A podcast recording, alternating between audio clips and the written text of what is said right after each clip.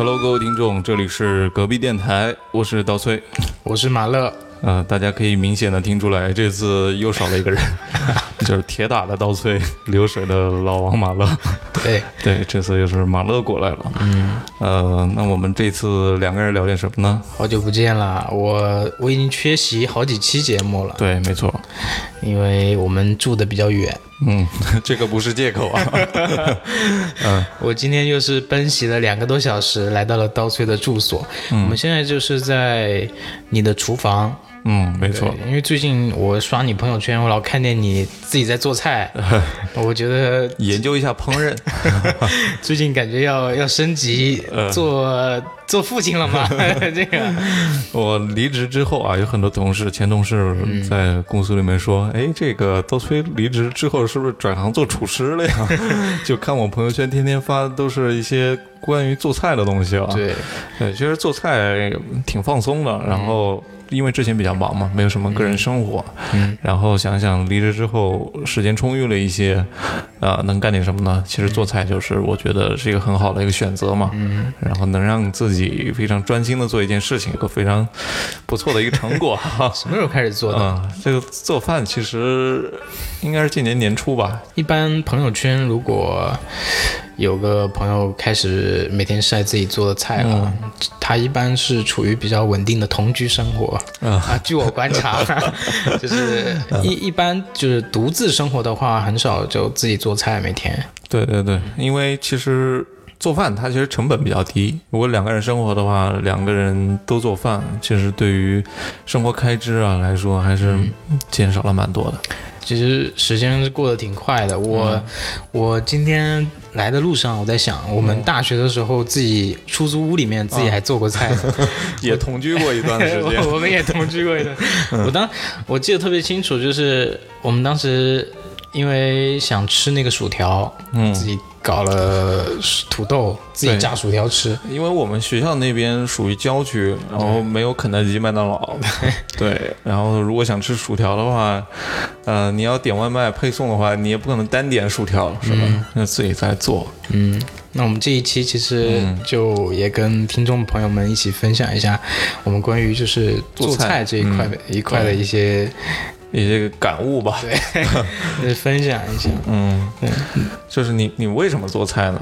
我觉得一开始啊，嗯还是想拒绝外卖，就是也也是对外卖厌倦了。哦，一般我们在公司或者说在家附近，你如果刚搬到一个新的地方，嗯，旁边会有很多的之前没有尝试过的食物，然后你会去想尝试，然后花了一段时间全部尝试了一遍之后就厌倦了。呃，是因为嗯。外卖，据我观察，就是我们吃起来的时候，大部分都是中央厨房处理的，对，然后他可能只是拿过来加热一下，就送到送过你了。食材有些不是特别新鲜，然后也有一些店他喜欢放油，油很多，对，太油腻的话吃着肚子不舒服。对，有一次我点那个在公司点那个黄焖鸡米饭，这个可以说吧？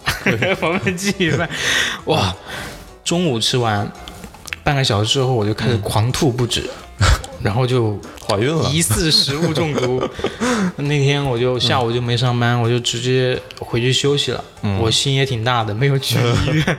就 是中国人的就医习惯确实是我就感觉堪忧啊。我就感觉应该是吃坏东西了，就赶紧那个回家休息。结果躺了躺了两个多小时，醒了之后就好了。嗯，起来发现自己肌肉变得异常强壮，然后也不近视了，打了血清是吧？鸡鸡侠。嗯 我操！对，嗯，因为外卖给我感觉可能也就是。它是为了给你节省时间，但是一般像现在时间相对来说比较充裕一点的话，自己做饭，嗯，呃，一个是口感上我我觉得会更好一点，呃，然后接下来就是这个这个成果还不错之后，你自己自信心会异常的 开始盲目自信了。对，然后你就会感觉我操我。我居然还有这方面天赋，你有了这个自信之后，自己就会很开心，然后挺有成就感的。对对对，我因为每天晚上做完了之后，第二天也会带到公司去吃嘛。嗯，啊，同事看到了之后就觉得哇，你这个人不不一般。挺挺会过日子的。嗯，对对对对对。要不就是说，哎呀，你女朋友真能干，是，但其实是自己做的。是，嗯嗯就是我自己做菜也有一段时间了，嗯呃，之前是不知道啊，不清楚，就是包括你这些食材的一些价格啊，对因为没有经常去逛超市或者说菜市场，嗯然后就一段时间之后就发现，你每一顿饭下来的成本就是花费的金钱，嗯，可能也就是十块钱左右，对，对，就是相对来说比你点外卖啊或者在外面吃就便宜了很多，整个生活成本下降了，对。嗯。然后在这个过程中，你自己你自己去准备食材，然后去把一整道菜给做出来，还是蛮有成就感的。对，你整个时间是专注于在做这个事情。嗯。嗯，平时上班就是压力还蛮大的，挺焦虑的。回到家自己闷下心来，安静的做一两个菜，感觉一天就这样。是 我我管这个叫做吃一顿社畜安慰餐。你现在都自己定位就是社畜是吧？对，不然呢？还有其他的角色吗？我觉得就是做饭，还它还有个功能，还就是分享嘛，就可以跟别人分享你的这个做饭的这个过程跟最后的结果。呃，你有没有就是印象比较深刻的做做做给谁吃的这样一个饭局？有。嗯嗯，这个我觉得，我想就是说一下，在大学毕业之前啊，嗯就基本上都在家家那边生生活嘛，对基本上每一顿都能吃到妈妈做的饭，嗯，妈妈的味道。对。然后那个时候，呃，就会有几道菜让我印象特别深刻，嗯然后工作之后呢，就很难吃到这种菜了。嗯一般吃到菜吃到这种菜的话，都是在过年的时候。过年大鱼大肉的、吃多了就会觉得腻，对就没什么，嗯没有很没有很很很强的一个好感。对，工作之后就特别希望自己能够复制一下，就是妈妈之前做的那几道菜。嗯，就比比如说呢，什么菜？比如说我一我印象是特别深刻的一道菜，就是一个那个鸭子肉跟干辣椒炒在一起，哦然后那个鸭子肉是那种我们那边就是自己腌制的嘛，嗯，然后还会有那种腊鸭、对熏熏肉。熏熏鸭。对对、嗯那种鸭子肉本身它是有咸味的，然后也很香，嗯，配合就是那种干辣椒炒出来，再葱姜蒜一爆，香，对。然后就特别香，这个菜、特别下饭。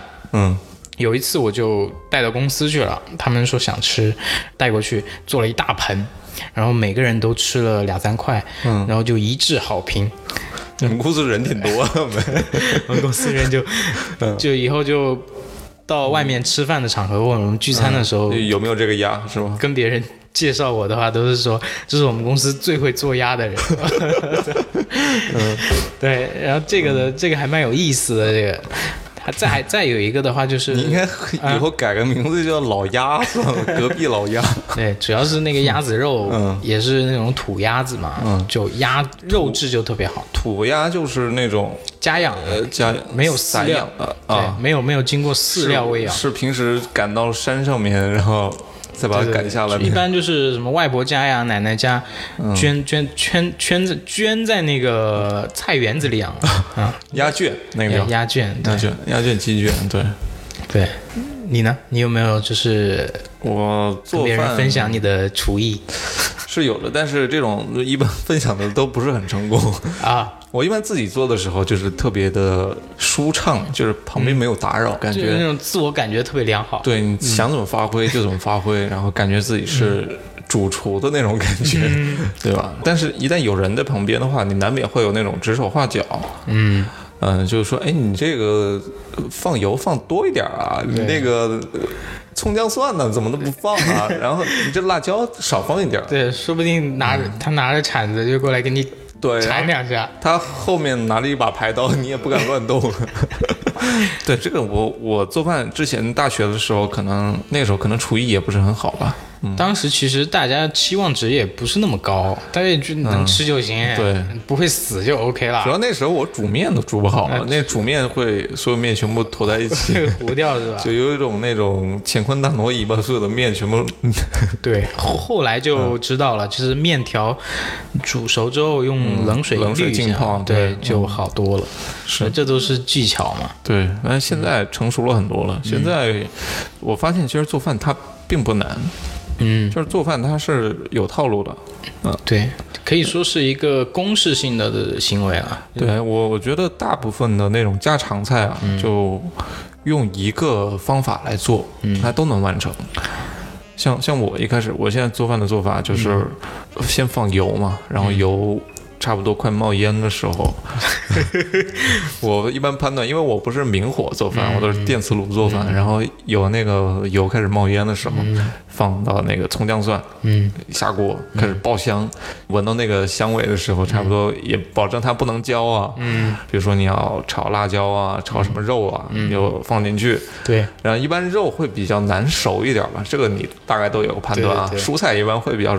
快嘛，嗯，就把那些难熟的东西先放进去，点点点点点点的快快熟的时候，然后再把那些容易熟的，比如说辣椒啊、青菜啊什么的放进去，配菜。再调味嘛，嗯，就是什么酱油啊之类的这种上上色。如果你觉得炒肉颜色太浅的话，你就多放点老抽嘛，最后就出锅了。就基本上都是这个流程。对，嗯，我之前有一个广东的同事，嗯，特别会做菜，男同事啊。我有段时间就是也是跟他合租嘛，嗯，那段时间还挺快乐的，就是 同居过的男人都挺快乐。没有，他跟他女朋友一起。啊，哎，我们当时就呃，基本上每天每周啊，每周会有三四次的一个自己做饭的一个机会，嗯，周末是不用说，都在家里做。然后当时我就看他各种菜都得心应手，嗯，我就问他，我说这个做菜怎么这么简单在你这儿？他说本来就很简单，就是固定的一个套路。哎，后面我自己去尝试了，做下来之后发现确实是如此。你有没有哪些菜是你一开始觉得，嗯，应该很复杂，但是上手之后发现很简单的？之前有在就是店里面吃过一个花甲，是那种辣炒花甲。嗯，我想哇，这个菜应该挺难做的吧？应该不是家常菜。对，看着食材也不好处理的这种。然后后面也是这个广东的同事。嗯，他做了一遍之后，我看了一下，嗯，哇，也很简单。然后自己后面去尝试，发现做的其实跟他味道也差不了多少，嗯。然后后面就觉得，嗯，其实有一些很简、很看起来很复杂的东西啊，其实它本质还是相对来说比较简单的。对，嗯，只只要自己去迈出第一步去尝试就可以了。对，主要是我们看到花甲、蛏子啊这一类带壳的东西，嗯，你会被它的壳这种对啊，河鲜、海鲜什么的本身这个东西可以迷惑住，这其实并不难。对。嗯，但是我觉得有些菜是相反，看起来很简单，但是特别不适合在家里做。对，我昨天刚刚出了一起厨房事故，我在家自己准备做油泼面嘛。油泼面？对，我不是去超市里面买那个现成的宽面，嗯，我是买了五百克面粉。我操！嗯，然后买完面粉之后，我就自己在家。拿那个水和嘛，嗯，和成面团，嗯，然后这步应该是 OK 的。但是其实我们和面的时候，可能新手不知道那个加多少水比例是合适的，嗯，你只能凭手感，哎，觉得弹弹的 OK，差不多 OK 了，盖上一层保鲜膜或者什么的，就给它醒面嘛，嗯。就醒了二十分钟，我按教程说的二十分钟啊，二十分钟之后发现它其实跟之前差别并不大，然后我们以为就 OK 了，没有发酵成功。对我也可能是没有发酵成功，就是还是比较黏的，嗯，像橡皮泥比橡皮泥还要湿一点，嗯，就开始切切成一一个条，然后你就开始拉，嗯。结果我双手一拉，它就它就断了嘛，嗯，就没有没有柔韧性。对对对，然后只能像那个，就是一点一点一点一点往它把它掐长了，保证它不会断。就是第一次自己尝试去做面点这类的。对我感觉这个就是南方人。太不适合做北方人的这种擅长的东西了，没有从小的熏陶，对你根本不知道这个流程是什么。嗯，他我感觉他是有一个秘籍的，有一个诀窍的。我看网上的教程很简单，就是甩一甩就出来了。你这个相当于你做一个咖喱大虾，呃，然后把咖喱先做出来，这种感觉。从源头开始做。对对对，我觉得这个就不太对。这个对于我们来说，就是现阶段啊，我们这种呃，就是什么，像我们这种料理界的小学生，料理界不太适合处理这种，不太适合处理这种。对，因为它是。像我们自己如果在家做面的话，基本上都是买现成的面条，嗯，煮一煮就 OK 了。嗯，这个我觉得太太难了。还有像什么做包子啊，这个就更别说了。嗯，啊，我觉得这个面点这个领域，基本上南方人可以放弃了，在 自己在家里面。嗯嗯，那你觉得自己做饭有没有天赋？我觉得挺有天赋，挺有天赋的，是不是？我问过很多人，就是我发现他都觉得有天赋。平时会偶尔做个菜的朋友，嗯，他们都说自己有天赋。你知道为什么吗？就是偶尔做个菜，然后一做还成了，还可以吃。呃，他他就觉得你你看你天天做你也就这样，然后我偶尔一做也也这样，对。对吧？然后微博上还能刷出一些经常什么炸掉厨房啊这种，对，一对比，对，就感觉自己还是挺有天赋的。是啊，所以其实我觉得做饭除了降低生活成本啊，提升一些所谓的生活品质也好，嗯，你自己在这个专注于。这个料理的这个过程中，嗯，还是能给自己增加一些自信心。信心，对。对，尤其是像什么工作上经常业绩不太好啊，回家自己做做饭，发现我操，我没有那么差吧？虽然是个社畜，但是我还是能把饭做好，有尊严。对对，嗯。像我同事说，我离职之后变成是不是转行做厨师了？这一点我觉得就 间接的对你的一种对啊比较高的评价。就你看到，因为我朋友圈会把我做的饭那个照片会发出来，发出来，然后别人一看，哎，这个卖相也不错，应该吃起来其实确实吃起来还可以，还可以啊。嗯，对，所以这个卖相又好，然后吃了又好，觉得就哎，那你觉得就是现在有没有哪些食材啊什么的，是对你做菜里面最有帮助的？就是缺了它的话，你做菜会不太。不太行，有啊，就很基础的，我们第一步都是爆香嘛，正常的炒菜。然后我就觉得大蒜啊、葱啊、嗯、姜啊这些东西真的很神奇。嗯，就我们平时看它不起眼，长得也挺丑的，是不是？然后它只要放在油里面那么一爆，哎，整个厨房就很香很香，整个菜也就香香起来了。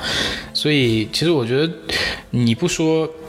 一些主要的食材有多么的重要，其实这些基础的配料，它们才是支撑一整个食物，就是最美味的一个根源。我觉得，嗯，对，foundation，对。然后像像之前有几次。失败的时候，失败案例，有一次是看球，嗯，看球边看球边做边做菜。你应该看的不是正经球，看的是正经球，韩韩国的女团球是吧？十个人一起玩的那种，十个人一起玩的球，二十个球。然后，嗯，然后就焦了嘛，就你只要没控制好温度，或者说时间没控制好。嗯，只要食物一焦了，就这个菜基本上就毁了。对对，嗯，所以那个时候还是每次都跟自己讲，你开始做菜了，你就得专注于这道菜的一个整个过程。嗯，就做菜特别不能分心，因为。其实一道菜大家做出来的话，家常菜啊，基本上就是几分钟、十几分钟的事儿。对，如果说你在这么短的时间内又分心去干别的话，就很容易是这个时间错过最佳时间错过了，你就就很难。尤其是我觉得有个菜是典型，就是炒蛋。炒蛋，对，因因为大家都觉得炒鸡蛋特别简单嘛，嗯，但是高手做出来跟小白做出来的完全是两个味道，嗯，对，口感完全不一样。是我之前。我最早的时候，我们上大学的时候，那时候我们不是经常炒蛋吗？啊，但是很明显感受到那时候炒的鸡蛋都特别硬，里面蛋黄煎的吧？我们煎的荷包蛋。嗯，对，就特别硬。对。但是真正好吃的那个蛋，它是其实都是软的，入口即化。对。但是又不是特别夹生的那种。对，像冰冰激凌一样的那种感觉。啊，对，这个形容很恰当。前一阵子我发现，可能就是出现这种问题的原因是什么？嗯，就很有可能是火候对掌握不好，油温。对，因为尤其是我们不是用明火做饭嘛，很难。你看电磁炉上面都是显示温度的，对，你看一百度跟一百五十度，其实你可能根本不知道这个是差别在哪儿。手伸进油里面感受一下。对，呃，后来我就觉得，就炒鸡蛋，把鸡蛋打进去了之后，然后搅吧搅吧搅吧搅吧，然后其实就可以迅速的把火关掉，用余温给它给。呃，加热起来，然后有时候我还会放点威士忌或者是葡萄酒进去，瞬间逼格就高了，真的特别香，特别好吃。最后再加一点那个嗯。胡椒粉，嗯，黑胡椒。我们都不算那种就是做饭时间很长，或者说专门就是研究研究这一块的人啊。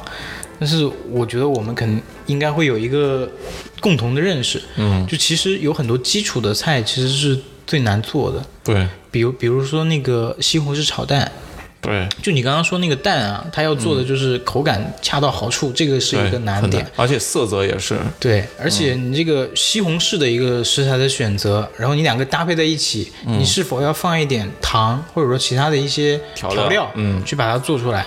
我我做西红柿炒蛋，我我有时候会经常做啊，嗯，但是我每次我发现每次做的味道都不一样。就味道是不稳定的，说明其实你对这道菜的一个把握理解不深。对，就我至少就是听说过那个西红柿炒蛋的版本有十几十个版本了。嗯，就是比如说有人说西红柿炒蛋，呃，要加那个蒜进去的。对，有些人说要加糖进去的。嗯嗯嗯，加鸡精啊什么的这种。是，就版本各各个不一样，然后都说自己那个版本好吃了，所以我觉得这个最简越简单的东西是越难做的。嗯。嗯，其实我之前就是对于有一些调料其实有偏见的，嗯，因为我我是我是南方人，江西人嘛，嗯，我们对辣比较钟爱，比较独爱，不管什么菜放点辣椒，感觉就很下饭，很提胃口。主要是下饭，我感觉下饭你已经提过四 四五次了。我们直男吃饭不就是为了吃饱吗？就是这个白米饭到底怎么把它吃下去？对，嗯，就是放辣椒，嗯，味口味比较重嘛，嗯，重咸重辣，吃起来才爽。对，对那些什么很甜的食物啊，或者说很酸的食物，一直都有偏见。我觉得这个吃起来。会不会反胃啊？在江浙沪地区，应该就呃这种情况尤为明显。嗯，对。然后来到杭州这边待了两三年之后，我发现，嗯，之前的那些都是误区。其实人的味蕾是没有被刺激过之前啊，它就比较封闭的，就是没有被开发过。对，没有开发过。然后你就呃前段时间就炒一个那个炒一个青菜，很简单的青菜，嗯，蚝油青菜。加了蚝油之后，再放一点点糖，整个菜就完全不一样了，提鲜了，非常非常的鲜。对，这个我们也是在不断的尝试的过程中发现了有些。你有没有觉得就是之前对调味的东西啊，就比如说油盐酱醋啊等等这些东西，哪一个是你使用频度最低的？油盐酱醋，醋，醋是最低的，酸味。对，我不太喜欢吃酸的东西。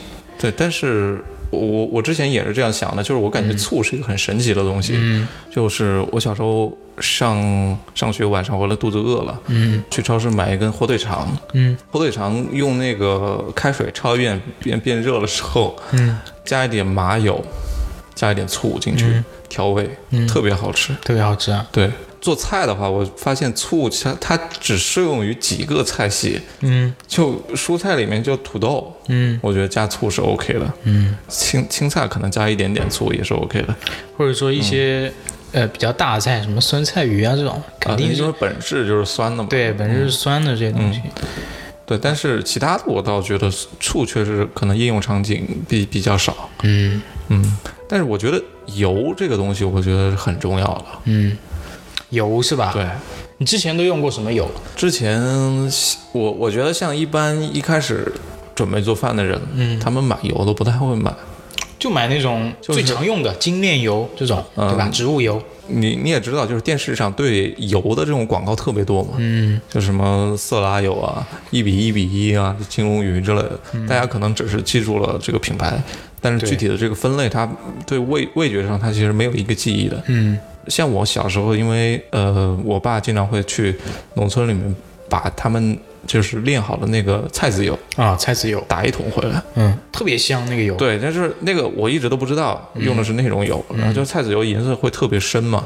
还有一个是猪油，对，猪油，猪油是固体的，嗯，加到锅里之后会变成那个液体，嗯，这个我觉得油是很重要。我现在就是用了菜籽油嘛，嗯，菜籽油它。做出来之后，食物它的颜色也会好看，嗯，然后味道也会很香，可以有自带上色属性，不需要加老抽了。对，没错。我我我对于菜籽油的记忆，嗯，还停留停留在它的一个药用价值上。我我到现在也不知道它有没有药用价值。就是在小的时候，童年的时候啊，比较爱动，经常磕磕碰碰什么的。刮伤了呀，起了个包啊，然后那个时候我的妈妈就会从柜子里柜柜子的角落或者床底下，嗯，拿出一小瓶那个菜籽油给我抹上，这些不是印度神油吗？然后然后就特别香。那个时候就觉得、哇，这个这个油真的很香，但是也从来没有见他见他用用这个油来炒过菜，我感觉这个油啊，它 就不是正经油。就可能比较稀有吧，当时比较贵，然后就拿来做药了。啊，我我我我就记得，如果跌打损伤是小时候用红花油会用的很多，啊，红花油那很刺激，那个、那个不可能拿来炒菜，很刺激。对，很刺激。你跟用的不该用的部位，你千万不要用它，就是擦完哪里之后再去尿尿。我们男生，嗯，我觉得那个油啊，你说它它起到的作用，其实可能因为你破皮了嘛，嗯，可能它油是起到一层保护膜的作用，哎，对，它就不可能不会让外面的细菌呐、什么的。不会感染。对，嗯，对，对，因为这这这就算是民科吧，民间科学，对，应该是常识。嗯，那我们要不先进首歌？嗯，听首歌。嗯，。好。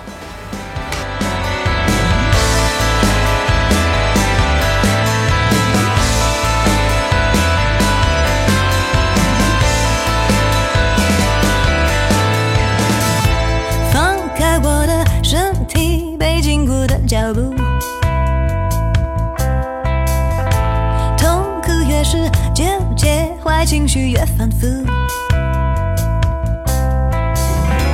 爱与被爱都不是拿来炫耀。捧给我的幸福，封上我的感触。有过几次错误，才认准对的路。错的等待，到头来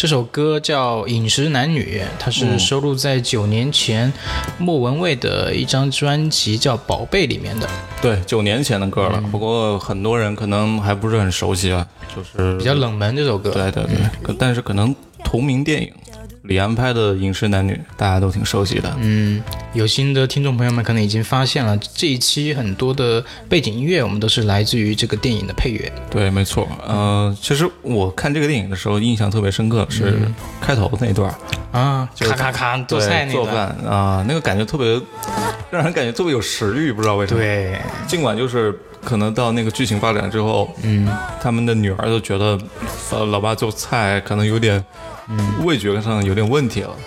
对但是这个过程让人感觉还是挺赏心悦目的。嗯，你有没有就是，呃，从小白啊，就是从你刚做菜，然后你觉得一下子有质的飞跃，就进阶了这个这个菜，有啊，我、嗯我觉得我是我最拿手的一道菜就是辣椒炒肉了。辣椒炒肉，为什么？辣椒炒肉听起来不是特别难，对，比较简单。嗯我之所以觉得它是我比较拿手的一道菜，也是我呃比较能够讲得出来的一道菜的话，嗯，是因为我现在每次做这道菜的它的一个味道，基本上都比较稳定的一个味道。稳定哦，就是你觉得稳定出品是你进阶的这一一个状态。对，这道菜是我做的最多次数的一道菜。嗯我觉得，嗯、你做菜做久了之后，总会有那么几道菜你会经常做，嗯然后你每一次做的味道都能达到你心里的那个预期。嗯其实它就是相相对来说就比较稳定的一个出品，嗯对一个标准。对，这跟我理解的那个进阶可能还不太一样。就是我理解的进阶是，呃，有些菜你之前不太敢尝试，或者是你都不知道怎么下手了。嗯，然后突然有一天你会做了这个菜，就感觉你是进阶的。就是对于我来说，就是红烧肉。啊，嗯，你你做你做红烧肉之前，就是嗯做的最多的菜是什么菜？之前可能像我们平时也是为了下饭嘛。哎，也是比较简单的。对，下饭可能就简单的是蒜苔炒腊肉。啊，也就是比较下饭的。对，我觉得简单对于我来说就是食材特别方便处理，嗯，然后就是它的那个做菜的那个过程也不会很难。扔进去就行了。对对对，翻翻翻翻，炒炒炒，然后就出锅就行了。然后是为什么会突然想尝试一下红烧肉呢？那红烧肉啊，我是觉得我们现在做饭，其实都在还原自己味觉里面的那个记忆。哎，我觉得你说这句话特别、特别打动我的心，嗯，就感觉就道出了做饭的一个真谛来了真的是，就是你你之前小的时候吃过一吃过红烧肉，然后觉得特别好吃是吧？嗯，然后到现在自己做出来的那个味道，对，是这个意思吗？对对对，没错，就是小时候的那个味道。虽然说你现在可能有点模糊不清了，不太、不太知道那个具体是什么感觉了。嗯但是因为在家里面自己吃了十几年，嗯就是家长给你做的饭，啊然后你出来自己做饭的时候，呃，你不会像一个无头苍蝇一样，就是不知道从哪开始做起。嗯，你可能脑子里已经有一个潜意识了，就是那个是你模仿的对象。你脑海里有个标杆，有个灯塔的那个，呃呃，对对对，差不多这个意思吧。但是一直找不着。呃，对，然后我就想，小时候我们可能吃过的大菜啊，嗯，所谓的大菜，也就是逢年过节，或者是偶尔才能吃个一两次的那种，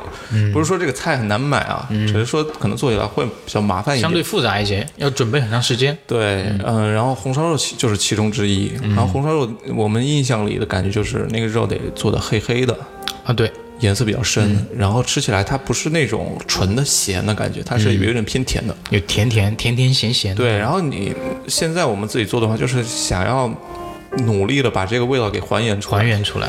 对对对，其实我觉得做不管做什么菜，其实呃都有一点别人的影子在里面。嗯我觉得我现在做的菜基本上都是往我妈做的那个菜、嗯那个味道去靠。嗯，我只要觉得我这道菜吃起来像我妈做的，我觉得就成功了，对达到我的目标了。嗯，对，当然那个味道也是我喜欢的味道，也是我习惯那个味道。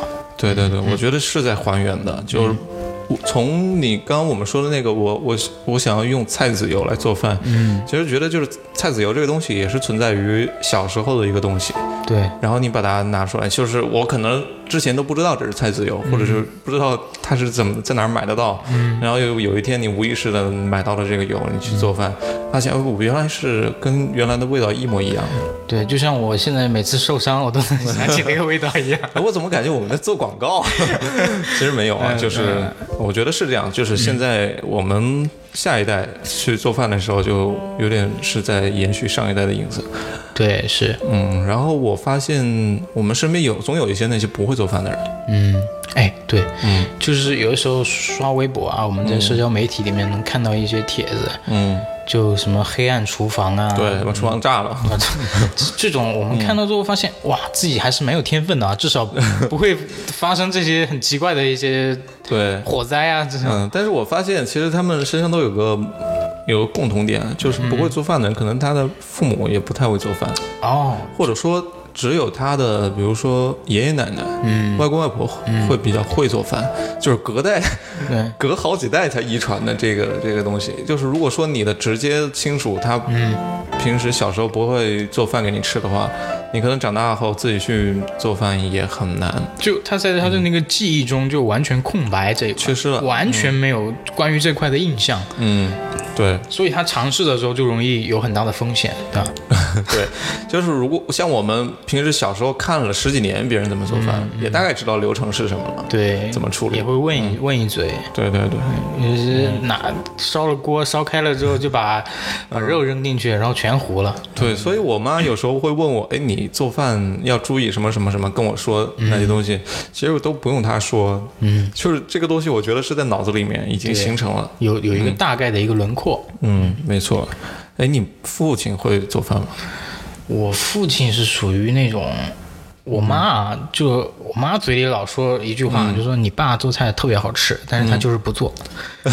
我发现很多就是家长就是嗯父亲这个角色啊，就是家里就不做菜、对不做饭，也不打扫卫生的这种。嗯，嗯，可能是我们那一我们这一辈的父亲跟母亲对比较、就是分工很明确，对分工很明确。就是有些人就专门做家庭家庭这个内务的，嗯嗯。嗯，然后我爸也是，我爸是平时可能不太会做饭，嗯，现在可能会稍微频次多一点，嗯。他比较负负责洗碗，啊。嗯，然后但是他偶尔做一次的话，还挺好吃的。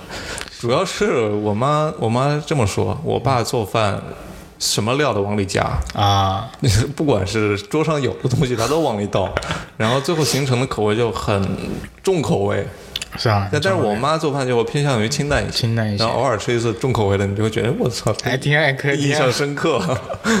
对，是这样子。嗯，一般就是妈妈就比较讲究健康养生嘛，嗯对，除非呃就是湖南或江西那边的妈妈，嗯。就基本上菜也会相对来说重口味一些，嗯，对，特别是当他们年纪慢慢变大了，嗯。呃，做菜啊什么的，其实有些时候是会有差别的。对他味觉上会有点变化。对，每年就是每年回家都能吃到家长做的做的菜的，但是每年其实你说有很大的明显的区别也吃不出来，但是就会有、有一点点细微的区别。放盐放多了，对啊。就，觉得菜都变咸了，对，然后但是他们感知不到，感知不到，他们吃习惯了，嗯，嗯，就可能高血压了。哦也有可能。对，是的，所以这个我觉得也是呃我们在模仿的过程当中，可能以后自己也会变成这个样子。嗯嗯，一一一代人的宿命就是用盐 用盐的量逐步增高。能盐盐吃多了对心脏不好。嗯嗯嗯，没错。哎，那你现在做饭的话，你有没有觉得刚刚我们说的都是一些食材之类的？有没有哪些厨具你觉得是对你帮助很大？厨具啊，嗯我觉得一把一把锋利的刀非常的重要。就是我现在用的那个刀是比较钝的，嗯。那其实，在整个准备做菜的这个过程中啊，嗯。我还是希望它比较顺畅的，嗯，因为你是对这个整个的过程时间是有一个预期的，对，你大概多久能吃上饭？嗯。那如果在一个一个过程中、一个阶段中卡住了，你就其实挺不爽的。嗯，就是在准备食材这个阶段，对对。刀很重要。对，刀很重要，就一定要比较快、比较锋利。嗯嗯，哎，你你会就是什么排骨啊这些东西，鱼啊会往家里买吗？没有哎，我很少做鱼，排骨经常做。嗯，对，因为我觉得处理鱼比较麻烦。对，但是我觉得就是像鱼啊，或者是尤其是剁鱼头的时候，嗯嗯，就可能刀就很重要了。然后剁排骨的时候，就刀就很重要。对，所以我现在我家里那个刀就很很细长嘛，就是嗯那个、砍刀。就是古惑仔用的刀，就平时可能像这种大的食材就不敢往家买，嗯就可能切点小东西 OK 了。嗯，所以这个也是，像我们这种料理界的小学生，嗯，用的这种都是最基础的一些刀具啊、厨具。对对。不过好一点的刀确实很贵。对，我我在那个就是买这些工具的时候，也下了一番功夫去研究嘛，嗯。然后就发现那些看起来很漂亮的，嗯。有些什么像大理石一样画的这种刀啊，嗯。呃，虽然价格其实不贵啊，但是这个这个刀做的很好看，所以一般都是华而不实。对，嗯，然后呃稍微一点就是主厨用的那种刀，其实都是就不锈钢的一体的那种颜色的，就是但是就特别贵，价格。嗯，嗯。你说这个刀，我还突然想起来一个，嗯。那个今天话题有点不太搭，嗯。就是前两天去理发，嗯。然后我看那个理发师有一个巨大的剪剪刀的包嘛，那个工具包，我就问你这个剪刀这么多把，是不是都不同的功能？他说是的。那我说这个刀大概多少钱一把？然后他说，呃，便宜的几百，贵的有几万块钱一把。几万块钱一把。对，然后我就说，哎，为什么这个刀要这么贵呢？头发不是很容易就剪断吗？嗯然后他就说不是的，其实头发有的时候比你切菜的时候肉还难切掉啊难去嗯处理，因为你头发其实是很细嘛，嗯在那种很细的空隙里面，然后跟刀的一个硬度去相碰，嗯就那个刀磨损其实很大的。就如果你的刀不是特别特别锋利的话，你根本剪不断那几根头发，哦，就是没有在迅速的一个短暂的一个时间内把那几几根头发处理掉的话，你这个发型就很难很难去把握。这个是就是高手理发师对，掌握了一个冷知识了。原来这个剪刀，一个剪刀都需要对，对这么多的一个知识。更何况你像那些主厨这种级别的人物，他们都是有自己的一套道具的，对，就出门自己携带。不同的食材要用不同的道具。嗯，就像我们以前看《中华小当家》，嗯，小当家他们就是他们有个武器嘛，就是神器。武器库是吧？对，就是那个刀，大家都是嗯，有了这个刀就是号令江湖。对对对对对，嗯，那个刀切出来的东西，食材放放在嘴里面，脑后脑后生光了，发凉了。叮。嗯，对，但不过我觉得，就是我现在用下来，感觉比较举足轻重的这个厨具就是锅。锅是吧？对，有有一口好锅很重要，也有可能是我之前用的锅都不太 OK。嗯就我上一次之前之前用的那口锅是普通大铁锅嘛，它底特别薄。嗯就虽然说淘宝上面嗯都说什么不不粘锅啊什么的，当时也就是看了这个，然后比如说一百块钱几件套啊，送你一大堆东西，这种我就觉得大家以后就不要买了。像买锅的话，如果它底特别薄的话，就特别容易糊。嗯，然后如果锅上面没有一层那个防糊的那个膜，那个涂层，对对对，它就呃你做什么菜都可能会粘上去，然后吸锅。对很容易焦。然后现在买的那个锅呢，它厚度就比较厚嘛，然后底上面有个专门的加热的那个底，嗯。嗯，就是全掌 Air Zone，全掌气垫上。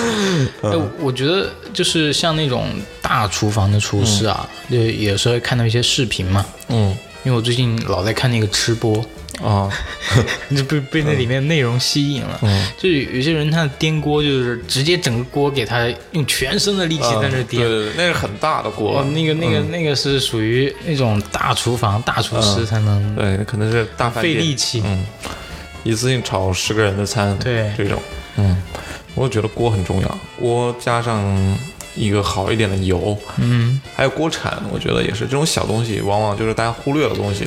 嗯其实往往如果你买到了比较趁手的，嗯，就是做饭起来做起来很顺畅。对。嗯。所以你之前就是在准备做饭之前啊，嗯。准备就是长期的做饭，有没有去就搜罗一些各个器具，就是嗯器具。对各个就是这个厨、厨房里面的用具嘛？对，嗯，有没有一些嗯我我我是这种理理科思维，理科思维？对，不像是女孩子可能买这些东西的时候。会想好看，好看嗯，但是好看也很重要，嗯，对，嗯，我当时是就是列了一个清单，然后这个清单里面就包含就是，嗯、尽可能的满足两个人的生活，嗯。然后同时呢又不造成太大的浪费，因为有些东西你买回来可能用的频次特别少嘛，对，每次一搬家发现，哎呀，这些东西留着干嘛呀？就就扔掉了，搬来搬去，对我觉得就很浪费。然后所以我在做这个清单的时候就把这些东西给省掉了，嗯。然后但是又不会损失你的这个做饭的这个状态和品质，嗯，所以我就列了一个非常完整的一个清单，就是比如说专门做了一个采购的脑图是吧？对对对，然后我觉得这个东西其实呃对于很多人来说都是比较适用的。然后我结果呢，是我按照这个清单买下来的东西呢，嗯呃，最后效果也是确实是很不错。嗯，所以自自己做饭的时候，你很在乎的是从处理食材到最终、呃那个。呃，那个准备呃锅准准备食材到处理食材，再到出锅啊，然后再到吃饭，然后这些所有的涉及到所有的东西，如果都是很好的话，嗯，你会整个过程你都会很快乐。很愉悦。嗯哎，你说这个，我还有一个洁癖，嗯是关于就是烹饪这一块的洁癖。嗯，因为因为就像你说的，我要做一个菜，我有相应的食材，对吧？嗯，你准备食材啊、清洗啊，然后或者说切块，这个过程中，然后再到你最后的一个出锅装盘，嗯。这整个过程。我是希望就是我一个人沉浸在里面，由我一个人来完成。嗯。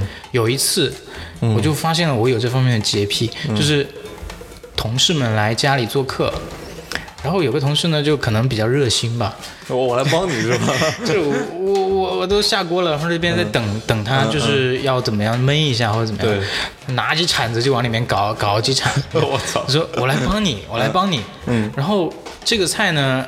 做出来之后，我觉得不管它好不好吃啊，就是可能跟我的预期有差别，或者说超过我的预期，我都觉得这个菜不是我自己做的。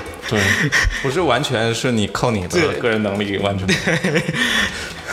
所以我觉得这个就很像设计师啊，他在设计图的时候突然说：“哎我，你不在我我赶进度，我帮你改两下。”对对对，就感觉不是自己的东西了。是，对，这个是，这个我觉得大多数人都是有这种感觉。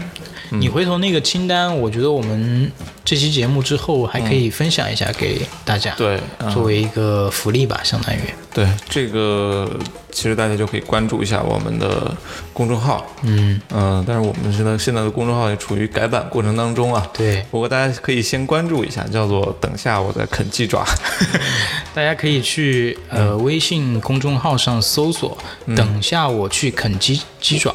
等下我再啃鸡爪，大家可以去公众号上搜索“等下我再啃鸡爪”。嗯。嗯，我在人民广场吃，在人民广场吃炸鸡。对，然后在这个公众号里面呢，回复数字零一，就可以拿到这个厨具清单。对我们也是希望把我们少有的、仅有的。这一百多号粉丝 有这么多吗？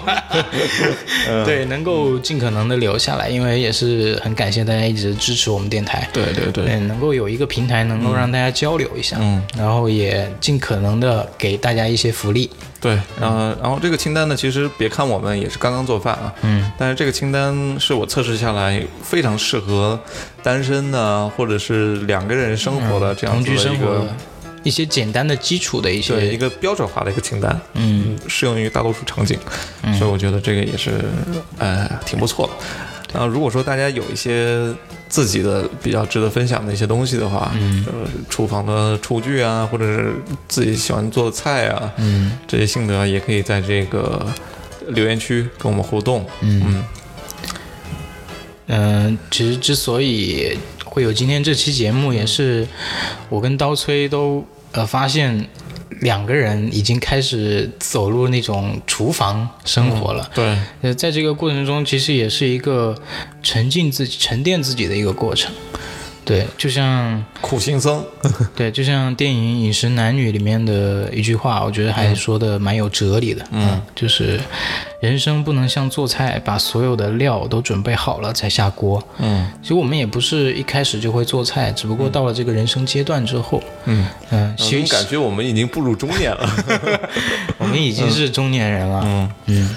这个这句话，我觉得在我们互联网行业太太适合了，就是你不能把所有的功能全部准备齐了才上线的。嗯嗯，就是嗯，边做边改，对，边做边改，是的，没错。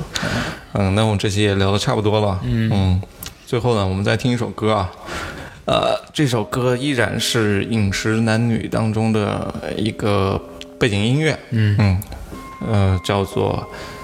中文名叫做《父亲的秘密》，我的秘密吗？